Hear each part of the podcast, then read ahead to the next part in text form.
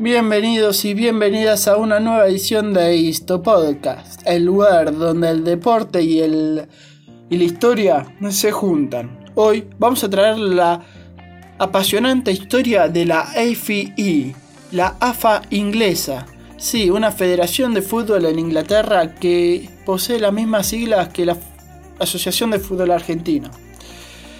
Esta busca pregonar y defender el interés del fútbol amateur. Así que acompáñenme a lo largo de este Podcast a escuchar cómo se fundó, sus clubes principales, cómo se juega y personalidades destacadas de la misma. Y bueno, el plato fuerte, claro está, la pelea con la Football Association. La Amateur Football Alliance, o más conocida como AFE o en español la AFA inglesa, eh, es una asociación de fútbol que busca prevalecer el espíritu amateur en el juego.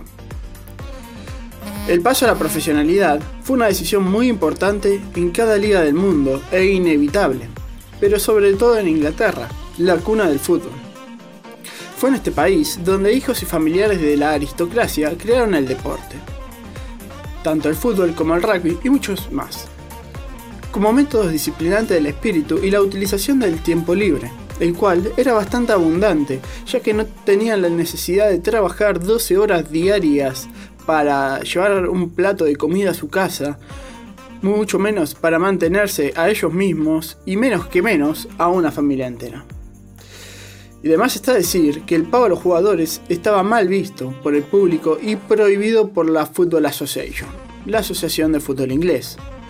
Eh, durante la revolución industrial, la propagación no solamente de, de la cultura y economía fue de una manera exponencial, sino también de el deporte.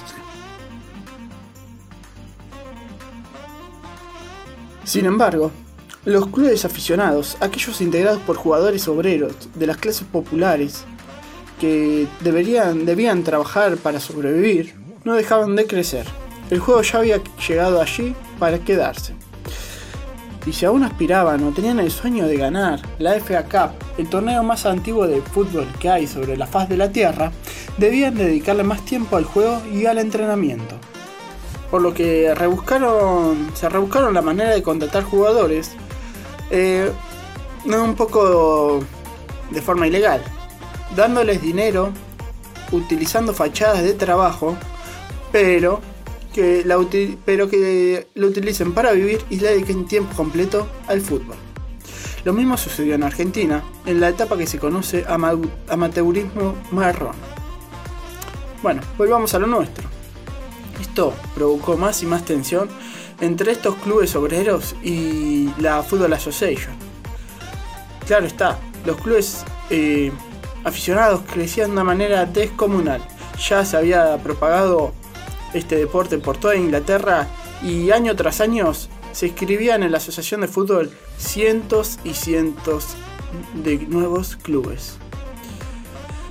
Y por el otro lado, la Football Association, de las cuales muchos dirigentes jugaban en equipos más poderosos, en esos donde se pregonaba el juego limpio o el amateurismo, los equipos de la elite y la alta aristocracia. Por lo tanto que a principios de 1906 varios de estos jugadores de la elite y dirigentes decidieron fundar el Consejo de Defensa del Fútbol Amateur. Claro, debían defender lo que ellos creían justo, el jugar por el placer y la satisfacción por el juego. Aunque esta idea les duró poco, al año siguiente la Football Association le exigió a todas las asociaciones que había en Inglaterra que incorporaran y admitieran clubes profesionales, por lo cual la Federación en Defensa del Fútbol Amateur tomó la decisión de crear una nueva organización que defienda el espíritu del fútbol. Y fue así como surgió la Amateur Football Alliance o la AFE.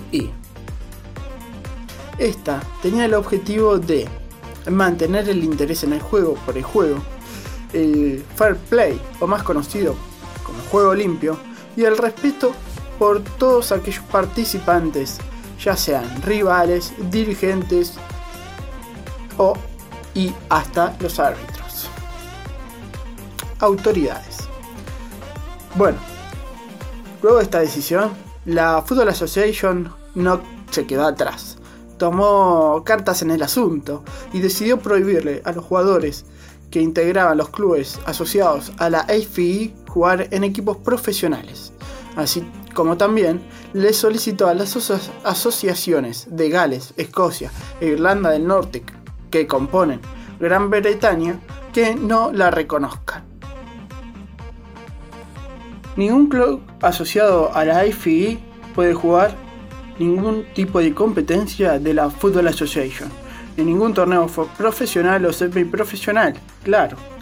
No tienen chances, al menos que hagan una cosa, se desafilien de una y se asocien a la otra. Casos emblemáticos que hayan hecho o hayan seguido este camino podemos encontrar dos. El primero es el Ipswich Town, fundado en 1878, pero se profesionalizó, profesionalizó recién en 1936. Hoy juega la League One, la liga de la tercera división de Inglaterra. Otro caso es el Cambridge City, fundado en 1908 y profesionalizado en 1958.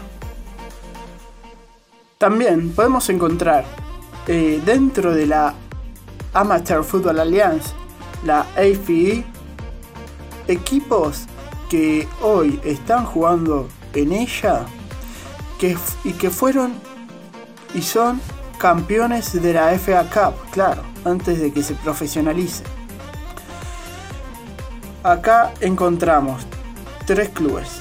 El All Etonians conocido en la serie de Netflix Juego de Caballeros o The English Game, que ganó este trofeo de más antiguo en dos oportunidades, en 1879 y en 1882. Fue el último club amateur en ganar una AFI Cup. luego tenemos eh, LOL Cartusian, ganador de la edición de 1881 y el más emblemático es el Wanderers, campeón en cinco oportunidades. Eh, podríamos decirlo así, el alumni argentino de Inglaterra. Eh, ganó la primera edición que se jugó en 1872, la siguiente en 1873, en 1876 ganó la tercera, en 1877 y en 1878 ganó las otras dos para completar las cinco que tiene en su poder. Claro, este club se disolvió en 1887, pero fue refundado en 2009 y a partir de ese momento juega una de las tres ligas que compone la Amateur Football Alliance ubicada en Londres. Dato de color, el día que se juega en estos torneos son los sábados, a la tarde. Bueno, las tres ligas que la componen son la Showtime Amateur League, la Amateur Football Combination y la Arthurian League. Y al igual que la, y al igual que la Football Association, su máxima competencia, o competición mejor dicho, discúlpeme, es una copa, la Copa Senior.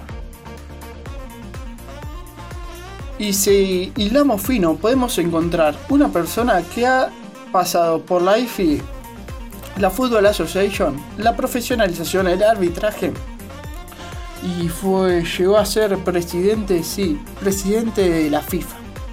Se trata del inglés Stanley Rose, arquero de varios equipos de la Asociación Amateur, de la cual fue presidente durante unos cuantos años. Luego se transformó en árbitro profesional de la Football Association, logrando así eh, escalar puestos y transformándose en un árbitro internacional. Una vez retirado, eh, se dedicó a desempeñarse como secretario de la Football Association, la Federación de Fútbol Inglés, haciéndose camino al andar para transformarse posteriormente en el sexto presidente de la FIFA durante el año 1964 y 1974. Sí, una década en en el trono de la máxima organización de fútbol a nivel internacional. Vale aclarar que en 1966, y esto va para otra historia, luego de unas decisiones medio turbulentas en torno a las semifinales, a los cuartos de final de la Copa del Mundo del 66 que ganó Inglaterra, eh, el presidente era él. En 1974, una vez que se terminó su mandato, busca la reelección para extenderse eh, en la FIFA, pero no le fue bastante bien. Enfrente, y para su desgracia la desgracia de muchos, aunque no sé, por ahí un clavo saca otro clavo. Nada más y nada menos tenía a João Avalanche, el sudamericano brasilero que presidiría la FIFA hasta la llegada de Blatter. Esta fue tradición de Isto Podcast, el lugar donde el deporte y la historia se juntan. Esperemos, espero que les haya sido de su agrado, que hayan podido conocer a la Amateur Football Alliance, la AFI, la AFA inglesa, y que, bueno, si quieren seguir escuchando y conocer historias del deporte, nos pueden seguir en nuestras cuentas de Instagram y de Twitter. Y obviamente de Spotify para más Isto Podcast.